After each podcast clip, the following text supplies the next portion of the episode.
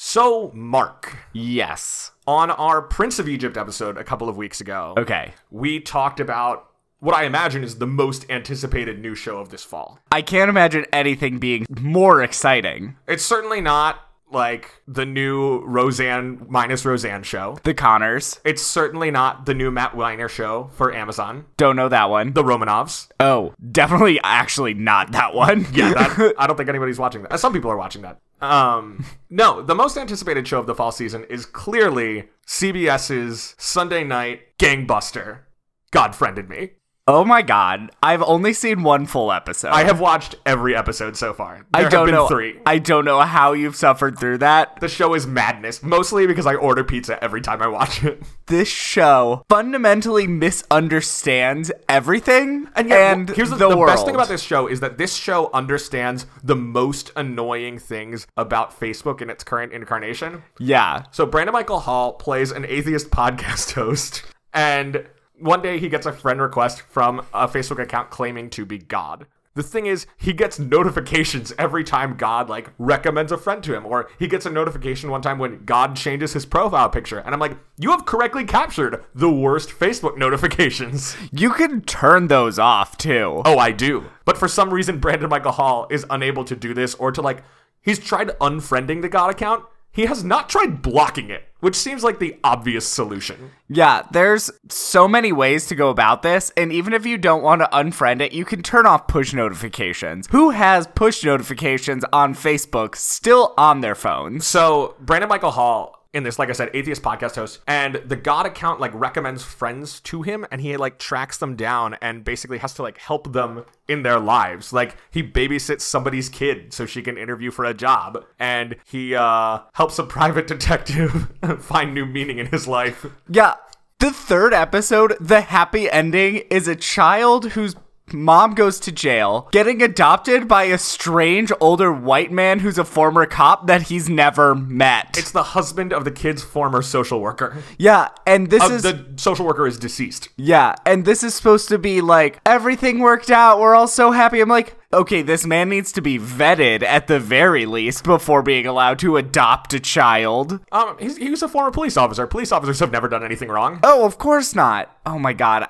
it drove me insane that the show's building up to this emotional climax. Uh, what's funny is that this show, in a lot of ways, is structured like a CBS crime procedural, where you start off, you get like a suspect, you track them down, you figure out what the deal is, and then you need to resolve it in some way. It's exactly like your NCIS or CSI or whatever, except that there are no murders and it's really brightly lit, and maybe God is on Facebook. Yeah, also, it is too brightly lit. It's all washed out. Everything is washed out. And there's a journalist who works for essentially BuzzFeed who I like it when she goes six weeks without publishing anything for her like knockoff BuzzFeed. That's what I was site. gonna say. And then her boss gives her a one week deadline. She's like, "You need to publish something in the next week," but gives her no directions about what to write. It's just like, "Write whatever you want," which I'm sure is how editors work. Yeah, and then she publishes one thing after a six week hiatus and gets in the running for a promotion immediately after. Well, to be fair, she and her boss are the only people who work at her company. I found it so funny when I watched episode three and you pointed out this was the first time we'd seen any other people in this building. yeah. Um, maybe one day we'll have to do like a special bonus episode talking about some of the romance of God Friended Me. Like we can talk about Rakesh and what's her name. Uh, Rakesh is Brandon Michael Hall's friend who gets set up with somebody because their parents are really traditional and want to arrange a marriage. And they show up being like, I don't want to have an arranged marriage. And then they go to do this just to like keep their parents happy. And they're like, actually, you're really cool. What if we like dated but didn't tell our parents because we don't want to give them the satisfaction? So like we could talk about that. And then we could talk about, like, look, I want to throw something at you and I want to see what you think. Okay. So there's Brandon Michael Hall. He's the lead. He's the atheist podcaster who is apparently a big hit. Yeah. And then there's this gal Kara who works for knockoff BuzzFeed. Mm-hmm.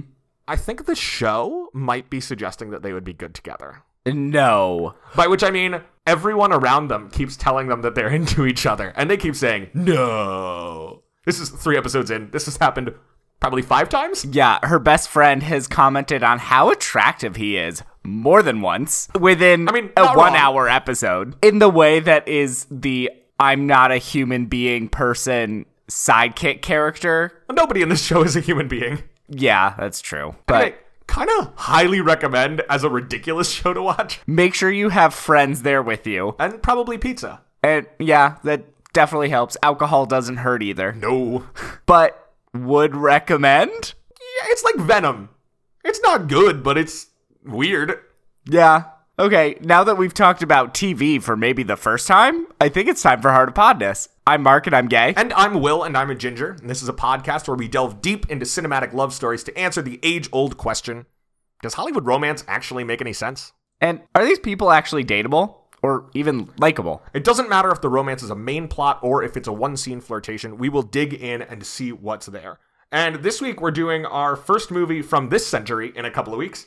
Edgar Wright's 2010 video game slash upstart band slash interdimensional travel slash Canadian dramedy Scott Pilgrim versus the World. So, in terms of the likability we discussed, there's none for me in this movie. I don't think I liked any character in this movie, Kind of not supposed to. but I enjoyed the movie. yeah, I don't know that you're supposed to like the No. characters themselves. Yeah, at one point, Ramona says, like, Scott, you're the nicest guy I ever dated. And I was like, really? I mean, we kind of see that. That's the point of And the then movie. Is I'm that like- we see all the turns. she Yeah, takes. and then I'm like, okay, the bar's really low for this, but he has done nothing to redeem himself. yeah. So we are new to this movie. I watched it for the first time last week, and you finished it what 45 minutes ago. Approximately. So to help us out, we brought in a uh, Scott Pilgrim aficionado, my friend Danny. Oh, hi.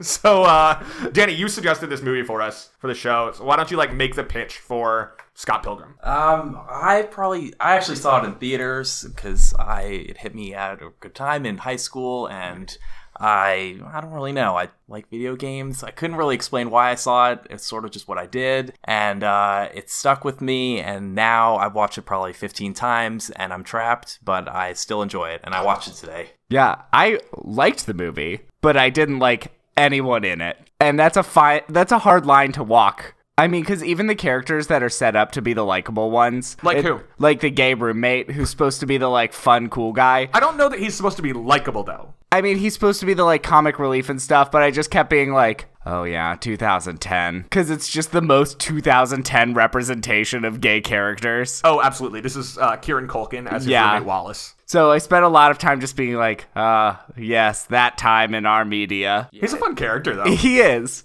all the jokes really are super 2010 like especially in regards to his roommate like each one you it lands and you're like oh well okay Yeah, the line where Scott like pointed out the hip- hypocrisy of Wallace cheating with Jimmy on Scott's sister, and he says, "I don't make the gay rule book." I was like, "N- n- "You don't get to pull a moral high card here if you are actively engaged in cheating, but it's still bad. But like, also at the same time, you don't get a pass." Uh, character I liked, Anna Kendrick. You liked Anna Kendrick Yeah. as Scott's sister? Yeah. Um also, real quick, so many of these actors went on to now have gotten withs. Like if they were all of the standing they are now, it would be with Chris Evans, with Anna Kendrick, with Aubrey Plaza. With Brie Larson, with Allison, yeah, maybe uh, Allison Pill's on the border there. Yeah. I Um, mean, with Mary Elizabeth Winstead. oh yeah, cuz she did 10 Cloverfield Lane, which She's she got a great lot in that of movie. buzz for that. That, that's a great movie. Yeah. I really like that movie. Brie John Lar- Goodman should have been nominated for an Oscar for that movie. scary as shit Brie Larson was really good in this. Yeah, she was fun. I would watch more about her. Yeah, me too. What? Brie Larson a good actor? Hot take. Hot take. And in terms of reception, this movie occupied kind of a weird space where it is beloved in certain quarters. And like it was pretty well reviewed, but basically nobody went to see it. It premiered actually at Comic Con in 2010. This was like the unbelievable. This was the year that like built the Comic Con legend because so there was a Scott Pilgrim panel and it was a couple weeks before the movie was officially released.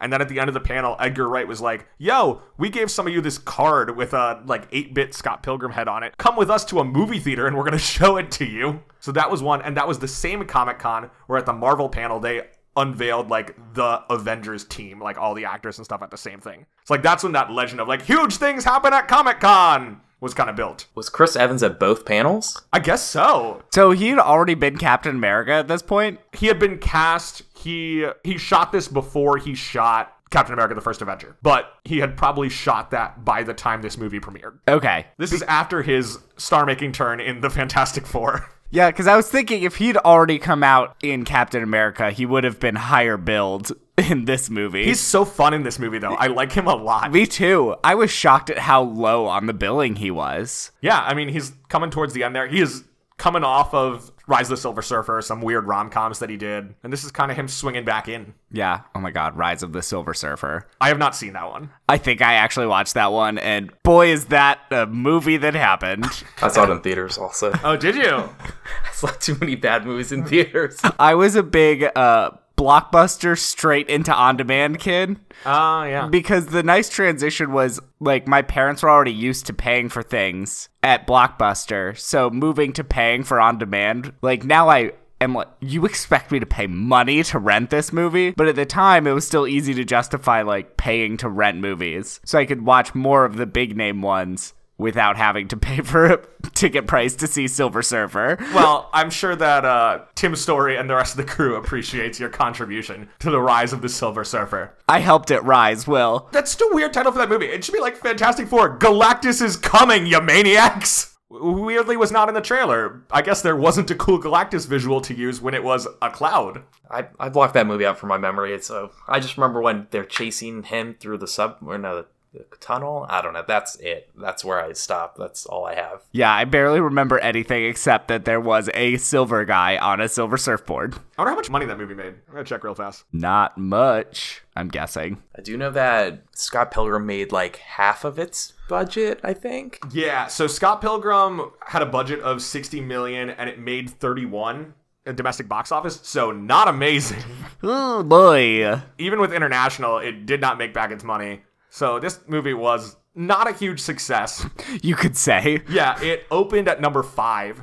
It was an August release too, which is not a great sign. Yeah. The kind of August dumping ground. It opened at number 5 on August 13th, 2010, behind number 1 The Expendables, number 2 Eat Pray Love, number 3 The Other Guys in its second week, number 4 Inception in its fifth week. Because Inception was a rolling blockbuster that summer. I think I saw it more than once in theaters for sure. I didn't catch it until September because I was like traveling or something. And I what I remember about that viewing was I went to see Inception and it was like in the tiny theater on the side, the one that they like barely use, and I was seeing trailers for movies that had already come and gone from the theaters by the time I saw Inception. That's I amazing. know it, one of them was Charlie St. Cloud. What's that movie? I think it's a Nicholas Sparks one. oh, is that a Zac Efron Zephron might be movie? in it. Yeah. Um, Fantastic Four: Rise of the Silver Surfer. On the other hand, it made 131 million dollars. What was the budget for movie? 130. It like exactly Yeah. made its money back domestically, and then Which it made is- another 157 in the foreign box office. Yeah, that's still a failure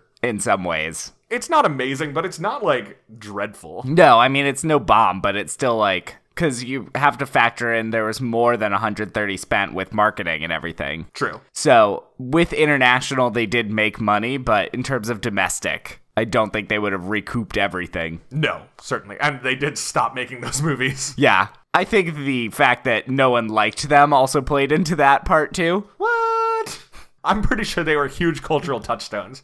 At the very least, I saw Thing Hands in the store for a while. That's just because kids love to buy things that let them punch things. Yeah, I mean, you know, they took the Hulk hand mold and just redid it. Just spray painted.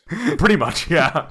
I will say Scott Pilgrim was actually really big in my high school, so I was kind of shocked that it was a flop. The movie or the comics? The movie. Yeah. I guess it was because of the people I ran with. Like, it was a lot of artsy kids. I had a friend who was super into pop punk This is as the a movie for them. genre, and she was a big fan of this movie for sure. So I was surprised because I've always heard about it too. Like, everyone knows this movie. So I was actually really shocked at how little it had made in theaters. it has its like devoted fans, but it had very little cultural impact when Yeah. it came out. Like I mentioned just now and last week, this is based on a series of graphic novels by Brian Lee O'Malley, who is a Canadian cartoonist, and they chart the story of Scott Pilgrim fighting the seven evil exes of Ramona Flowers. And in the comics, it takes about a year. Uh, in the movie, it takes maybe I don't know a week or two. Really quick. At least three because she changes her color every week and a half, and Oh, she goes true. through three hair colors. Good point. Good point. Edgar Wright was hired for this off of the success of Shaun of the Dead, but he made Hot Fuzz before going and doing this. Uh, Hot Fuzz. Have you watched that, Will? I have not seen. Hot we Fuzz. should watch Hot Fuzz. That was the first R-rated movie I ever watched. Ooh, I- like in general or in theaters. No, in general. I think I was like 12 when I watched it. And I watched an R movie before my sister because my parents had Like literally before or younger than she Uh, did. before because my parents had kind of given up on some aspects of parenting by the time I rolled around.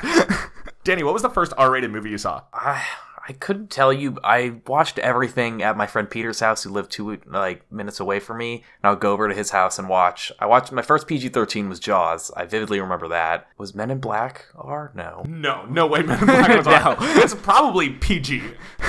yeah, I don't remember. It was definitely there. It was definitely at that house that I watched my first R rated movie, but I really have no idea what it was. what was yours, Will? I don't know. I know the first R-rated movie I saw in theaters was Frost Nixon. Ugh, you're the To the worst. surprise of no one. This, oh my I saw god. it with my mom. That's a terrible first R movie because it's just because they say f- more than once. I stand by that movie. I'm sure it's a good movie. I haven't seen it, but it's a bad R movie to start with because it's R for all the wrong reasons. It's on brand for you, though. It's very on brand It's very for on me. brand. Yeah, I don't know what the first one I saw would have been. It still might be Frost Nixon. I remember going to see The Happening in theaters, and that was like, I wasn't 17 yet, but they still carded my mom to prove, like, I to got let carded for me something in. like a year ago. I forget what it was. and I was I was so shocked. I think actually no, it was my sister that had to bring me in cuz I was like 15 and she was 17 or something like that. And we watched The Happening and boy was that not worth the effort that it took to pull a card in. out of a wallet. It wasn't even sneaking in cuz you can go in with a guardian. Oh right, yeah, yeah. But it just like the effort it took my sister to reach into her purse, pull out her ID to show it was too much effort to go see The Happening. The only time I brought in somebody who was under 17 was when Mora and I saw Argo, and I brought her in. She wasn't 17 by the time Argo came out. She was probably like about to turn 17. How old is Mora? I like, am I? Two years younger than I am, but her birthday's in November. Okay. Wow. Uh, I, Argo was an October release. I feel old now. You're an old man. I am. Yeah, you're basically dead. I am aged. So, uh, on that note, before Mark dies on us, we should move on. Yeah. So every episode, as you know, we break down a movie's romantic plotline into five points that best exemplify the story, the romance, all that. Um, Danny, since you're our guest, why don't you guide us through the five points of this movie? Scott Pilgrim versus the world. Yeah, so I guess the first part, uh, I guess, is their meet cute slash dream, hallucination, whatever it is. There's a lot to unpack there. Yeah. So the movie kind of starts off first of all we all know i have mixed feelings about when you change a company's logo for this like i was very anti the b movie change where they add in the b that pops the balloon of the dreamworks kid i was not a fan of that i'm kind of ambivalent leaning towards no on the shrek ears added to the s's in dreamworks and skg Oh, I love that one. i lean towards no but i really like this one where it started with like what do you think like a 16-bit Yeah, universal logo Yeah. The music and everything, it felt sort it sort of sets the tone for the whole movie, which is like exactly what they're going for. Yeah, there's a Yeah. very video gamey aesthetic, as well as the comic booky one, as well as the music one. There's a lot of stuff thrown into Aesthetics. this thrown into this big stew pot. I think it was actually I am literally miming stirring a big stew pot, like I'm Edgar Wright over my cauldron of Scott Pilgrimness. I think changing the logo on this movie was a really good choice. Yeah. Because it put you in the video game mindset for a movie that is live action. So before you see it, you're not shocked at the video game touches. And they play with that a lot. I think one of my favorite things about this is, as an adaptation of a comic, I love the visualizations of sound effects. Yes. Those are really cool. And they're really well done. Yeah, one of the first times we see them is when Scott's band, um, I'm gonna mess up the name. What is it called? Sex bob-ombs. Sex Bob Bomb is practicing, and we see Allison Pill doing like clanging her drumsticks, going one, two, three, four, and we see the words coming out. Yeah. It's really cool. And we say the same thing like phone r- ringing phones, like Yeah. travel alo- through a room. They do the bass line a few times, which I really like. The Sex Bombs are on Spotify. I listened to them today. Are they really? Yeah. a lot of the music was written by like cool or like at least prominent bands. Like I know Beck wrote some of their music. Really? Yeah, That's the- awesome. The fight against the twins. Uh, it's Beck versus some like Japanese electro thing. I actually think, and you know, it made sense story wise. I think that the song sung by Brie Larson's band Uh-huh. was the best one in the movie, which I think that one at least was my favorite, which made sense to me too because they were the ones that were supposed to be famous. Yeah, my favorite band I think is the one that they face in the first round of the Battle of the Bands, They are my favorite. where they have like the three second songs yeah. that are just like "We hate you." brown." Yeah, so they were my favorite, but in terms of the best song, I think I just enjoyed the Brie Larson one most. That also might be because Brie Larson did have a music career. Did you know? That's right. I forgot about that. Brie Larson had a pop career. Really? incredibly 2000s. This was after, wasn't she the kid on some sitcom for a while too? she was on United States of Terra. I can't remember if this was before or after. It was probably after. That's definitely not a sitcom. No, but there she was like the child Yeah. on some si- family sitcom at some point. When She's did been it- around for ages. Yeah, is Room what like turned everything around and made her a big leading lady? Yeah, because I Yeah. mean that's basically just her and Jacob Tremblay. Right. We don't even really see the dude who kidnapped them, and like she carries. Tremblay is great, but like she carries that movie. Well, I mean, if you're acting alongside a child in a movie like that, you probably will need to carry some of the weight. Yeah, although Jacob Tremblay is uncommonly good for a child actor. Yeah. Um. Anyway, the start Yeah, of this anyway. movie. So the first, basically one of the first things we learn is that Scott's dating a teenager. Yes, 17 year old who is quiet and shy and doesn't talk and can't even hold his hand, which shows that this 17 year old is not mature enough to be dating a 23 year old. No, and Scott keeps insisting that it's not creepy because they haven't really done anything except like sit around and talk. Which is also weird because it's more that he's now just hanging out with this 17 year old, but calling it dating, which feels really weird. I don't know. I liked Knives because she also kind of grows into her own, She very much does. which is cool to watch. Her haircut's great. Uh, do you like her haircut uh, when she gets the highlights or before that? So I actually thought the highlights looked good, but because the highlights were like a direct response to like trying to copy Ramona, I didn't like what they represented. But independent of that, I thought they actually were a cool look. Very 2010. Yes, very much so. Um, so anyway, so Scott is dating Knives, and they like bop around town. They go to the arcade. They He play makes some her like play pay for the game. yes, he makes her pay for the game. They play. It's set up like a DDR kind of situation, but it's a fighting game. yeah.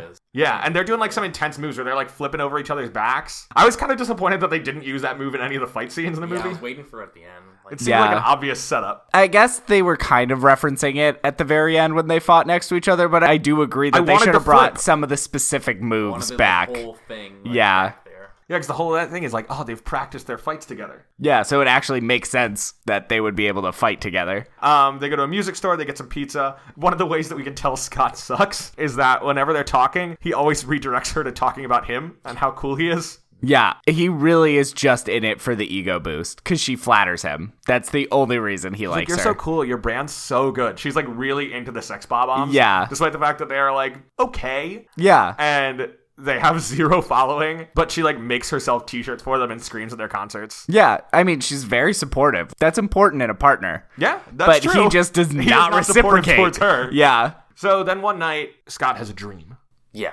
He has a dream, and it's Ramona, but he doesn't know Ramona. She just rollerblades past him. She's got like purple Her hair. purple hair, rollerblades, these weird steampunky goggles that uh then disappeared for the rest of the movie. no, she wears them on her head in a few more scenes, but it really is. That, okay. it's a weird choice. I'm like, so this supposed to be super hipster character with colorful hair is also kind of steampunk? Okay. That only in the goggles? Cool. It's a choice. Yeah, and then he has that dream, and then I think he sees her. You know, he sees her at the library with knives when they're getting like textbooks for her, and they talk about how he hasn't been in a library since middle school, and that's weird again. Yeah, and then he like proceeds to ignore everything in his life and only thinks about her. to just track down this rando that he had this dream about. And so then he's at a party hosted by Aubrey Plaza. Yeah. Who's very fun, as always. Michael Sarah. Oh, that's right. I forgot about that. So he's at Aubrey Plaza's party. Uh, I believe she's playing Aubrey Plaza. Yeah. And he is asking Aubrey Plaza about her because he realizes that they know each other. And Aubrey Plaza forbids him from dating her. Which it's never really explained why she is forbidding him from dating her. It's kind of which just I was suggested confused. that like every relationship he's in ends terribly. Yeah, I guess that's it. It's- she's friends with Ramona, so doesn't want her to date him. yeah, and he dated Allison Pill in high school and she's still like angry about it. Yeah, but is trying to pretend to not be, mostly for the band, because she's in the band too. She's kind of great in this movie. She is. I really like her. She's just like weirdly intense. Just super intense, like glaring at the camera, glaring at Scott. She's the person I most realize it with, but like Edgar Wright told the actors not to blink when they were on camera as much as possible because he wanted to get the like anime look from the comic. But I notice it most of all with Allison Pill because she just has this ferocious, closed in, but just like, I'm about to explode at you right now. I don't know how she does it. Yeah, it's awesome. Um, what was I talking about? Oh, they're at the party. Oh, yeah. He goes up to her and he uses the same. Well, he goes up to Rona. First, he has this like crappy drawing of just like a round head with some hair. Oh, and he yeah. holds it up. He's like, "Have you seen this girl?" And somebody goes, "Yeah, she's over there." That's Ramona Flowers. I love it. So he goes up and uses the same Pac Man line that he This used. is the worst pickup line. I know. He uses it on knives and then delivers it to her in an even more awkward way. And it's just so uncomfortable. um, uh, uh, he- hey, do you know uh, Pac-Man was originally going to be called Puck-Man because in Japan the, the flapping mouth thing is, is called Puck. Um, but they changed it to Pac-Man in the United States because they were worried about, about vandalism and about what would happen if you you know took Puck-Man and made a man. essentially. That's his pickup line. That It's is his delivered like pickup that. line. And then he says, I will leave you alone forever. Because for some reason, she doesn't seem to respond to that line and proceeds to then follow her around the party. He also, before leaving, says, Am I dreaming? Which is another great pickup line. but then he order. How does he get, track her down? He Albert orders. Plaza a- tells him that she works, she just moved there from New York. She works for Amazon. yes. And so he's like, Oh, I need to order something on Amazon. That makes him look cool. Right. Did we learn what he ordered? No, we don't. He immediately threw it in the trash. Yeah. Yeah. He doesn't even open the box. So he just orders something on Amazon that goes and sits cross legged in front of the door. Wallace calls him out. He's like, Are you waiting for the package you just ordered? But Knives shows up, and he still has not broken up with Knives, even though he's completely lost interest. And it's at this point that Knives starts to open up and, like, come into her own and talk about herself. And that's the moment when he no longer cares about her. Yeah. But he's also not breaking up with her and is just kind of like wandering around, mostly ignoring her, still basking in her adulation. And then one night he has another dream of Ramona. He has a dream that she's roller skating towards him with the package. And then she shows up with a package. He leaps out of the bed and opens the door Yeah. as she's knocking on it. And so she gives him the package and basically is like, I won't sign this until you agree to go out with me. That's why Amazon no longer makes you sign for packages. they had this movie. too many complaints from delivery people who were like, they keep seeing us going through the subspace highways in their brains. Like, I got my day to move on. I can't go on dates with all these people just to get these stupid packages. Now we're on like Amazon Home Stuff. So, like, every time someone needs a pack of D cells, I gotta go on another date. And, Like, all of their bands are just okay. Nobody's got time for this. Come on. And so then Jeff Bezos was like, all right, fine. We'll, uh, we'll make it, stop making them sign for packages. But uh, in exchange for that, you have to make no money. And they were like, worth it. There were some solid Canada digs. You talking about the subspace highway reminded me of it, where she's just like, "Oh, you don't have that here." And there are a bunch of others. Like, It's a very Canadian movie. it is a very Canadian movie in that it makes fun of Canada a lot. But it's also like they shot it in Canada. Yeah, Like, it's- they're not trying to pretend it's New York. no, Oh no, this is New York, but it's actually Canada. They're like, oh, this is definitely Canada. Although it is funny when Chris Evans is shooting his movie there, um, he's doing it like shooting in Toronto, but in front of a backdrop of New York, Oh yeah.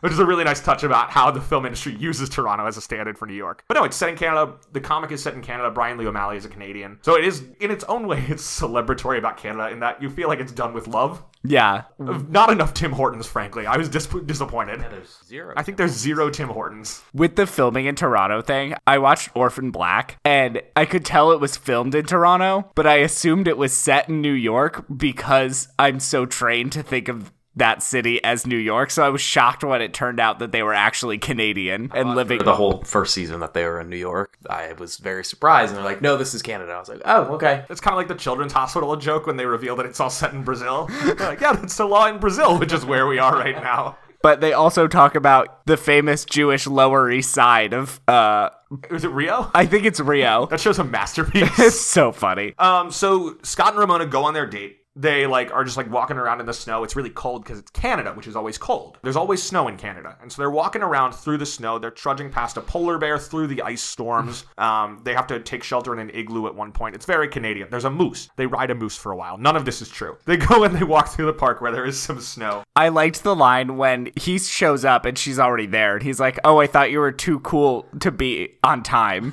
I appreciate it. And As I- someone who is usually on time, I, I know. appreciate that. I s- laughed at that line, but in my notes I wrote, "Hey, punctuality is cool." It's the coolest. It always used to throw off some of my friends in high school when I would show up to things on time. They'd be like, "What are you doing here?" But so anyway, they go on their date, and then Ramona's like, "It's cold. Let's go back to my place and hang out." They go back. She offers him tea. She pulls him through a door. She pulls him through a subspace? a subspace highway door. It's always confusing to me what that. meant if it meant anything or if it was just a subspace. I think it's just the subspace. She has like a wormhole because she doesn't summon the door. She's like, "Oh, there's a door nearby." So the subspace stuff exists. She knows how to access them, and Canadians don't.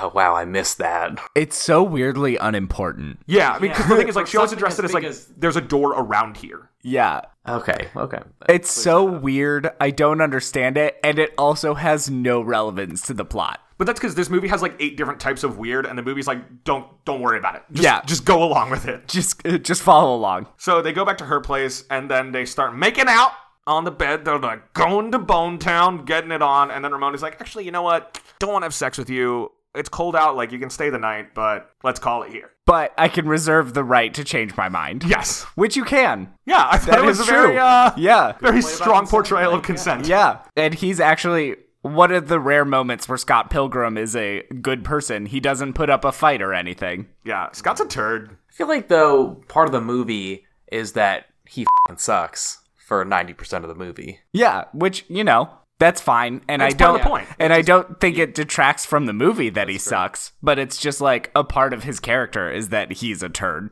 Right. And Michael Sarah plays it very well. He does. Michael Sarah, of course, I believe also Canadian. Is he? Is he? I assume that he- in real life he's George Michael, and then in all other moments he's acting. All of his other things he's just playing off of his personality, which is George Michael. Um, yeah, he's from Ontario. He's from Brampton, Ontario, which is the most Canadian name for a town I've ever heard. He's also an actual bassist. I know that he is also a singer. I didn't know he was a real bassist. I didn't know he was a singer. Yeah. He and Brie Larson should start a band. I think he releases music under I want to say it's Clay Pigeons is the name of his music career. Fascinating. He is also crucially the author of one of my all time favorite Oh comedy my essays, god, yes. which is the essay uh, about the dude who accidentally texts him from the wrong number, my man Jeremy, and about the friendship they build up via texting. and it's all just like based on misunderstandings and they like get in text fights. It's very, very funny. I was heartbroken to discover it was fictional. Yeah, would recommend reading My Man Jeremy. It's a masterpiece. I'll put it on social media. Um, so, anyway, I think this takes us to point number two. Yes, indeed. It's at a Sex Bob-Ombs concert. Yeah, so he and Ramona are like kind of flirting. Scott, crucially, is still technically with knives. who is still very big fan of Sex Bob-omb. It's very much seventeen, and She's pumped about everything. Um, Scott gets an email at one point from somebody named Matthew who's like talking about a fight, and Scott just like, yeah, whatever. Stupid email sent to the wrong address, like Jeremy. Um, but then at the concert, it's a battle of the bands. They're playing to win a record deal with a cool indie producer, G Man. Which is G not Man and the Masters of the Universe. G-Man is not the name of a cool indie producer. That is the name of a well, exactly how the character actually turns out to be. So anyway, at the concert, we have that one band that just like plays uh really three second songs like We're so intense and cooler than you. Pow! And then the sex bob bombs play, and then this dude bursts in and is like, Scott Pilgrim, I'm here to fight you. And they fight. Yay! And it's cool. It's like video game style. It's like It is. arcade video game style. There's a song and dance number. Yeah, and he's not a good singer. Which I appreciate. I did too. kind of like that. yeah. And then he mentions the seven X's in that moment, right? Yes, that he represents the League of Evil X's. Yeah. which is based on something in Brian Lee O'Malley's life where he discovered that his wife had dated like three guys named Matthew. And so in his head, he like jokingly came up with the idea of like the League of Matthews.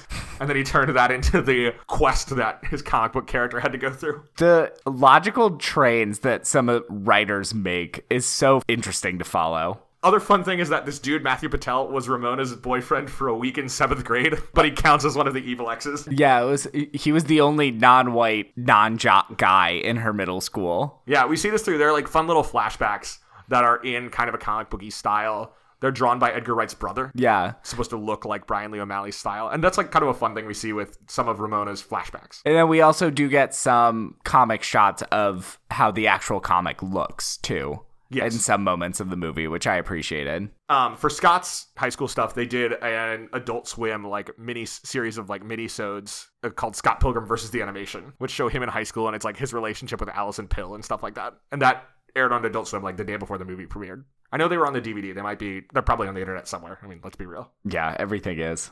So anyway, Scott defeats Matthew Patel, and Ramona's like, "So if we're gonna date, you have to defeat my seven evil exes." And that, you know, is the rest of the movie. Pretty much. Yep. Scott moves through evil exes. The next one he fights is Chris Evans. Do they die when they explode? Yes. Yes. Okay, because I I think he kills them. I think- Sort of Finally clicked this watch that oh they're actually dying because when I first saw them I'm like oh video games they're not actually dead. But dead. No, No, Scott Pilgrim is a- Scott dies he is a serial killer. Oh yeah. because Scott dies, and the only reason he lives is because he got the extra life against the uh, the twins. Right.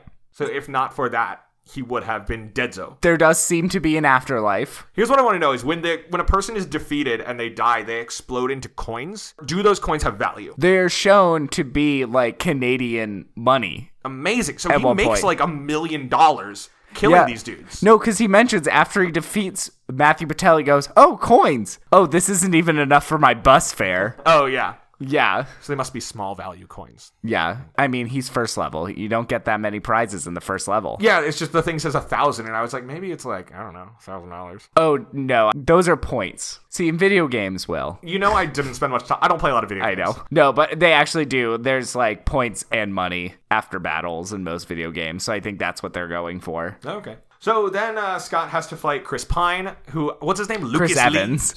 Oh, yeah, Chris Evans. Excuse me. All these Chris's run together. I know. so he has to fight Chris Evans, who is a like skateboard superstar, which is something we don't really have anymore. No, he's an action star that also skateboards, but it doesn't. But he I don't- started as a skateboarder. yes, I think so. Yeah. But it doesn't seem like he is skateboarding in his movies. No, he definitely is. He skateboarded onto set. Yeah, he has a skateboard, but he's never actually shown skateboarding in the movies. Oh, in my imagination, he was like a skateboard action star. Where so like in his fights, he's instead of like riding a cool motorcycle, he's like riding a skateboard, and he's like, "You best not mess with me." Hops on a skateboard, rides away, dons his sunglasses, Terminator style. Maybe he's got like a machine gun as he skateboards down the street. It's like Die Hard with a skateboard. sounds very fun, but Will, he's going for the Oscar. That's true. The Academy is not going to vote for a skateboarder. So Scott Pilgrim shows up, and then Chris Evans is immediately like, "I gotta fight you because the seven evil X's." He does sound like this, They dated in ninth grade, right? and Scott kills him, and Well, immediately specifically, Scott tricks him into trying to ride his skateboard Oh, right. down a very, very, very, very, very long banister in a park. at the end of which he explodes. And all of the people working on this movie are now out a lot of money. Yeah, I do like when he makes Scott fight all of his stunt doubles, which are Chris Evans' actual stunt doubles. From other movies, or Yeah, so like those dudes are also arguably Captain America, Yeah. like very arguably. I mean, I figured that he didn't need that many for this movie. Yeah. Although, uh, oh yeah, this is the night they he goes to this with Ramona after he has her over for a date, and he was gonna make dinner for her. Which, correct me if I'm wrong, the dinner is garlic bread. Which is a dinner. That counts. Is it? I'd count it. It's like not even that much garlic bread. I like garlic bread. He also asked his roommate to leave so he doesn't gay up the place, which again, ah, 2010. was not a fan of. Yeah.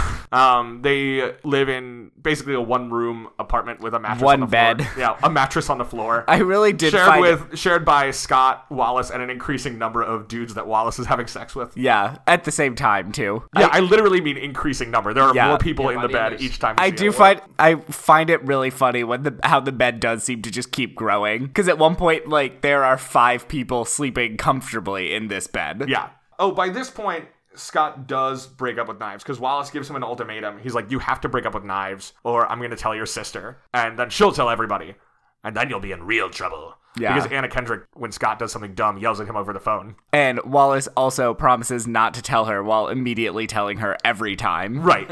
um, so Scott is on another one of his like weird dates with Knives, and they're like walking around the record store, and Knives is like, "You should come over for dinner and meet my parents," and he's like, "I really don't think I should," and she's like, "No, I I really want you to," and she tells him she loves him, and he's like, "We should stop seeing each other." Um, because I'm I'm seeing someone else. Not that I'm gonna tell you that. I would never admit to you that I'm cheating on you, but like we should see other people. You're like in a really different place. You're 17. Um, uh, bye.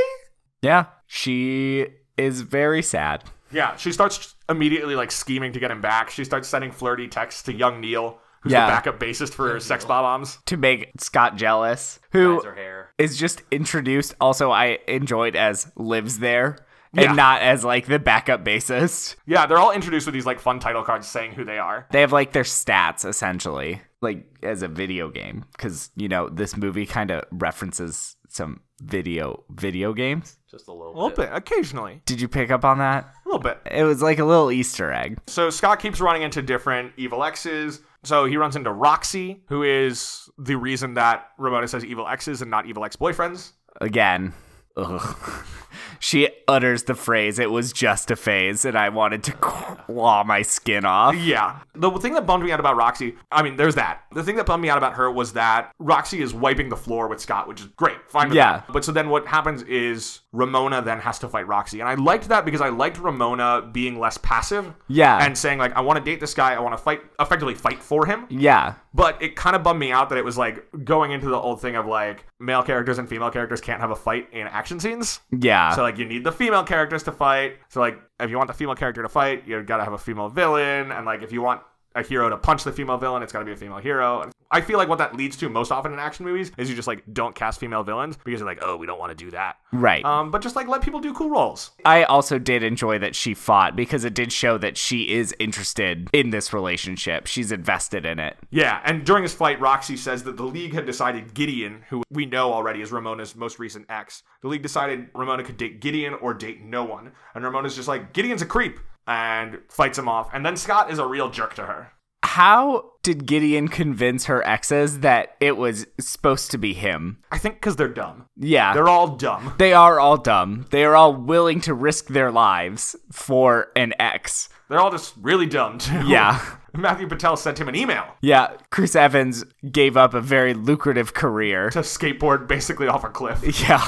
And so that's when Scott is a real jerk to her. He's like, I don't want to fight all these people. Like, what is there? Like, some laminated list of all these people I'm going to have to fight? And she's like, actually, there is. But also, like, you're being a turd. You're on your way to being the eighth evil ex, which is, like, valid because he's being a real jerk to He her. is. And then they don't talk for a while, slash, kind of break up. Yeah, so this is our third point then, right? Yeah. Yeah.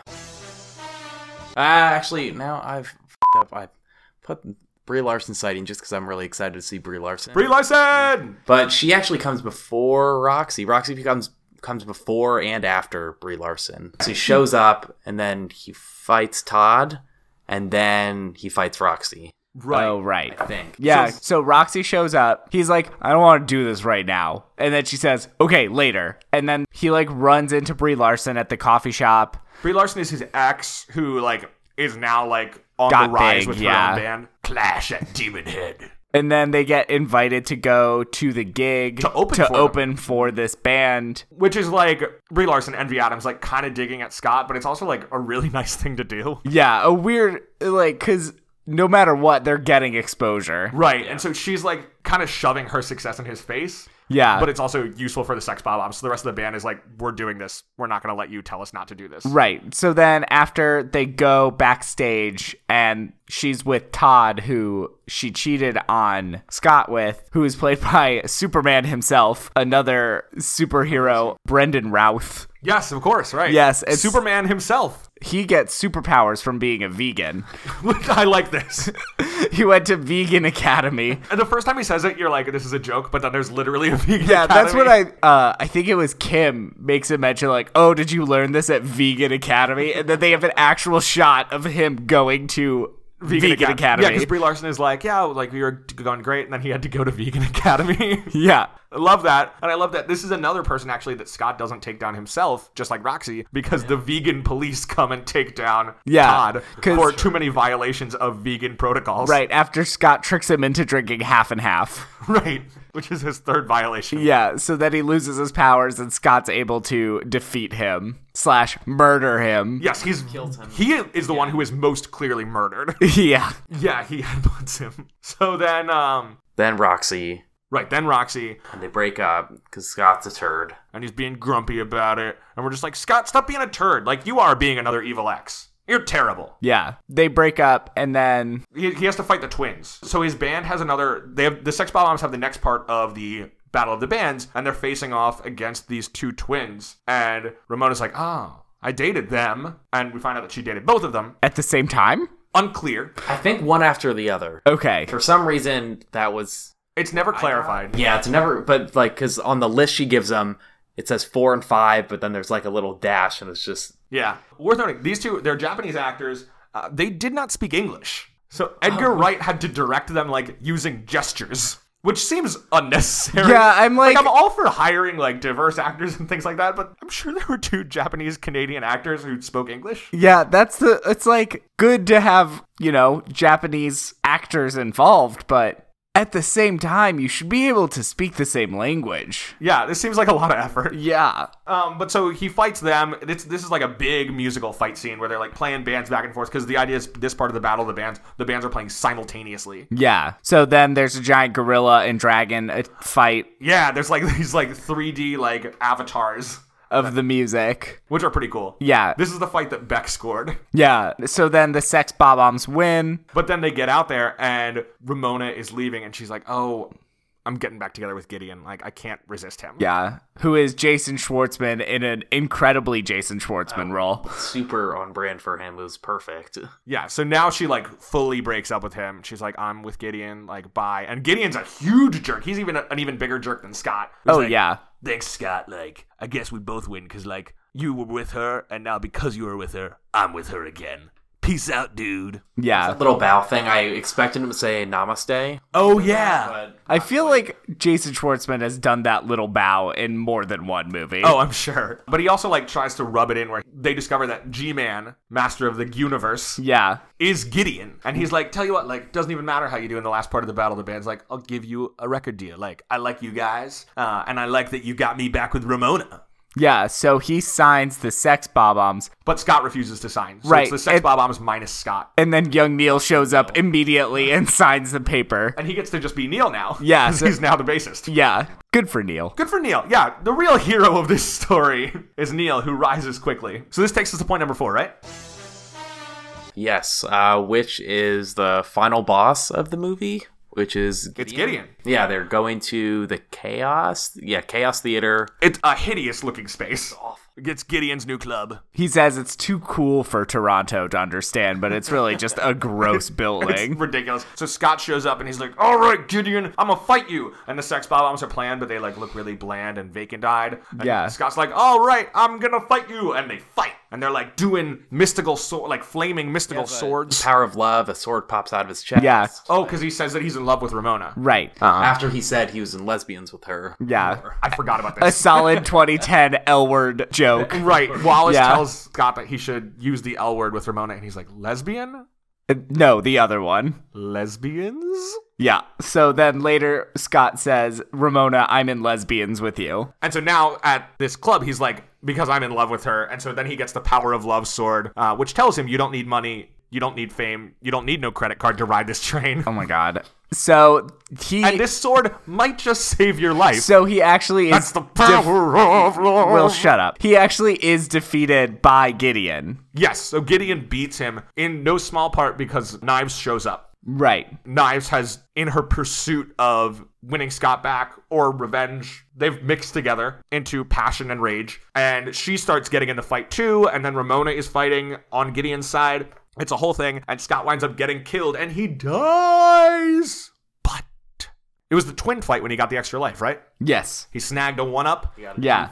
So you got a one up. Exactly. So he's able to come back, do the fight all over again. And this time he's learned his lesson. He apologizes to Kim. He says, You guys rock. Literally. literally is very nice to everyone except for Gideon, and yeah, he then shows up, instead gives of the speech to Gideon again. yeah, but instead of also it just gets into it instead of goofing around. And this time, instead of a flaming red sword of love, he gets a purple sword as he declares that what he learned was self respect. Power of self respect. yeah, He's no longer like needing other people to constantly compliment him, like knives. Yeah. He's no longer like crapping on everything around him. He's like, you know what? Like, I've got some good people in my life. I've got some good stuff going on, and I need to appreciate that and appreciate myself. yeah. It's also like, why are you still fighting Gideon then? But then it's also like Gideon's a dick because if you're not fighting for Ramona, He's fighting for himself. he's fighting for himself. But Gideon has manipulated him for That's true. three weeks. He Yeah. sent the evil X's after him. He's manipulated his band and basically gotten them into like weird zoned out music slavery. true, he is worth fighting. Yeah, so he's now he's fighting for himself. Right. And now he's able, along with the help of Knives, and Yeah. with Ramona, who, Who learned, he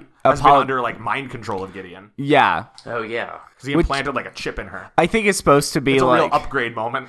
I think that's supposed to be like a emotional abu- like a symbol for emotional abuse and I agree. why she keeps going back to him. So when Knife shows up, instead of them fighting, he just kind of stops the fight immediately and apologizes to both of them for being a dick. So yeah, he confesses in both fights to cheating on them. But in the first fight, he's like, "You guys should just like let it go, like no big deal." And they're like, "No, this is terrible," and they turn on him too. But in the second fight, he like tells them right away. He's like, "Hey, I did this. It was wrong. I was cheating on both of you. Uh, I'm terrible. Yeah. I'm a terrible dude." Yep. And then they This join is, forces. This is a, a movie about a toxic man who has to learn to reconcile for that. yeah.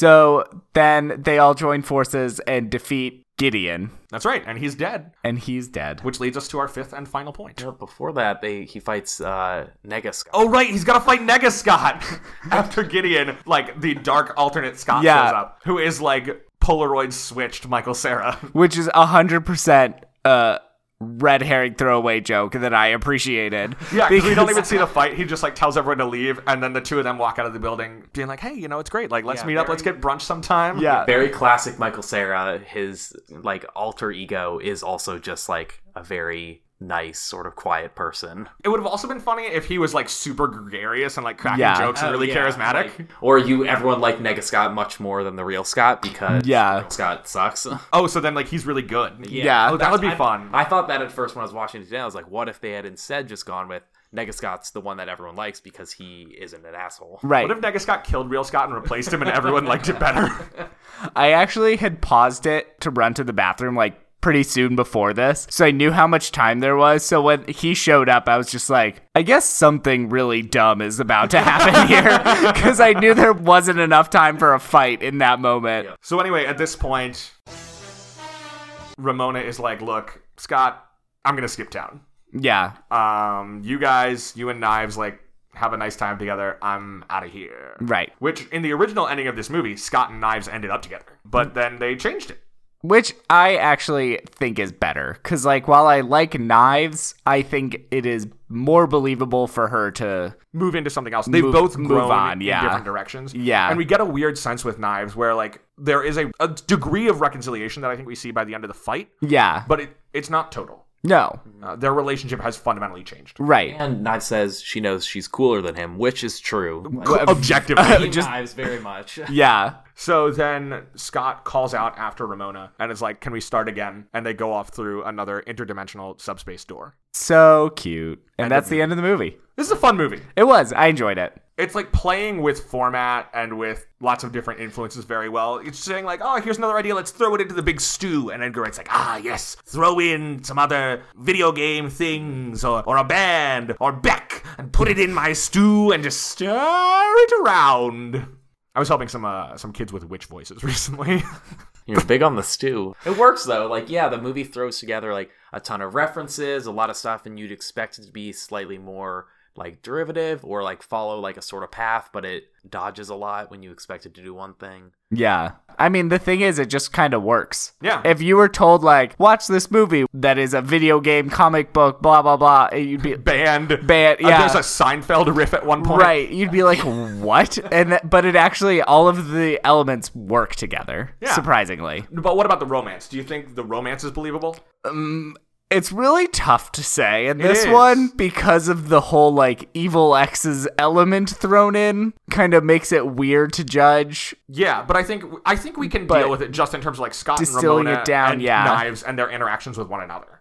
I think so, but it is. not super believable. Yeah, Danny, what do you think? So I read something a bit ago, and I super agree with it. It was saying how both Scott, which this is apparent, and Ramona are pretty self-centered and selfish people when they go into this relationship. And like Ramona's always thinking about her exes and like how she is sort of just obsessed with that and doesn't ask Scott about himself much. And Scott obviously doesn't care about really anything but himself. And towards the end, like I don't think the relationship's really believable until the end, like how they're he's fighting for her, but it doesn't really feel earned. But at the very end, when they've sort of both kind of grown up and had to take a look at themselves.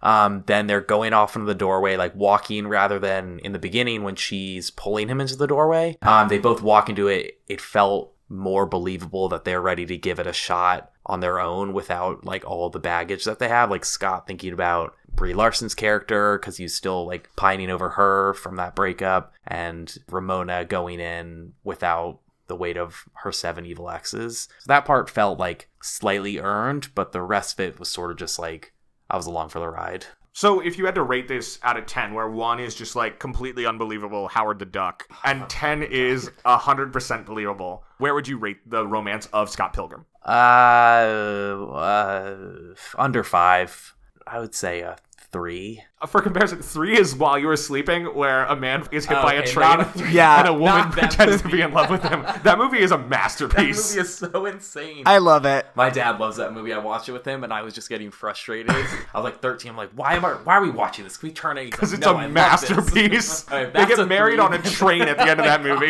Four people interrupt that wedding. The one in the hospital. Yeah, I was thinking a five or a six. Yeah. I think it's probably a five. Yeah, I think a five. Five feels comfortable after hearing that. Is three. Okay, Yeah. that's a bit too harsh.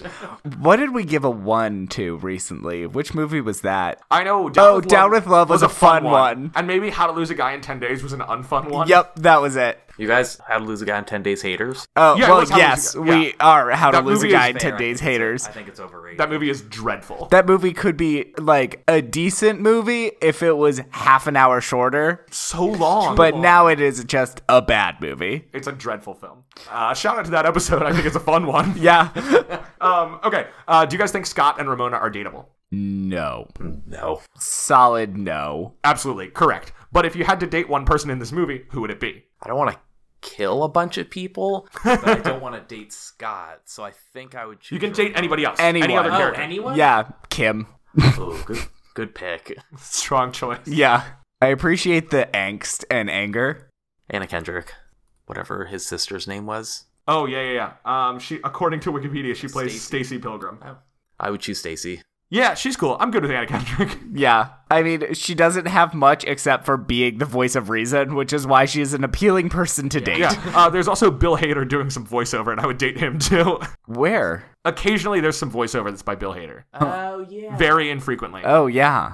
That voice sounded familiar, but I just It it thought just- just it was like a generic like, Yeah. voiceover voice. Yeah, it's because he's, I guess, just doing generic video game voiceover, so Yeah. you don't notice it as him. yeah. Do you think Scott and Ramona would stay together? No. I would like to be hopeful and say yes, but their track record's pretty poor. I think Yeah. they're also both fundamentally self centered people. So my hopes are low. Yeah, I, I kind of doubt it. I think that about does it. Yeah, it probably does. So that means that it's time for one of our favorite weekly Oh my segments. God. Hashtag PD These are summaries. so ridiculous. so, Danny, we have been working our way through the Princess Diaries novels. Oh. We have summaries sent to us by listener Rachel R, and we have been cranking our way through. So, as a reminder, in last week's installment, Princess in Training, Mia entered her sophomore year. Her boyfriend Michael had started school at Columbia. And by the way, our main man Boris, best character in the series, he got hot over the summer and he's now dating Tina, the daughter of an oil sheik. Mia is mad that her English teacher is too hard. Meanwhile, Lana tells Mia that Michael is going to expect her to do it, which means sex, but it's do it, capital D, capital I. Lily nominates Mia to run for student council president against Lana and against Mia's will. Her plan is for Mia to resign so that Lily can then take her place because Lily is a terrible friend. And just a bad person. Yes, she's all around dreadful. So today, we are going to be covering the next installment of the series Party Princess! This is again from Rachel's summary. This one has a ton of competing plot lines, so buckle in and prepare for a wild ride. Mia, as student council president, side note the entire student council is sophomores, has bankrupted the student council by buying fancy recycling bins. Student council is supposed to pay for senior commencement, and they have no money to do so. Why is student council paying for graduation? Mia is convinced that this senior named Amber Cheeseman is going to beat her up for running out of money for graduation. Amber has never been mentioned before now. Everyone, friends, Michael, etc., suggests that the student council sell candles to raise more money, but Mia really hates that idea for some reason, so Grandma's like, We're going to put on a musical here in the plaza, which I will write and direct, which I would love to see Julie Andrews do in one of these movies. It will be about Princess Rosagund of Genovia, who once was forced into marriage and strangled her husband with her braid on her wedding night. This has been mentioned in past books. Princess Rosagund, let's get a spin-off about her. It will be called Braid and will be a huge success. Mia and all her friends audition, and Mia gets cast as the lead, which she's very upset about, understandably since she has no acting experience. What is this vanity project that Grandmare is putting on? But she has to do it or else Grandmare will tell Amber Cheeseman, who is also in the play, that they're out of money. What is happening?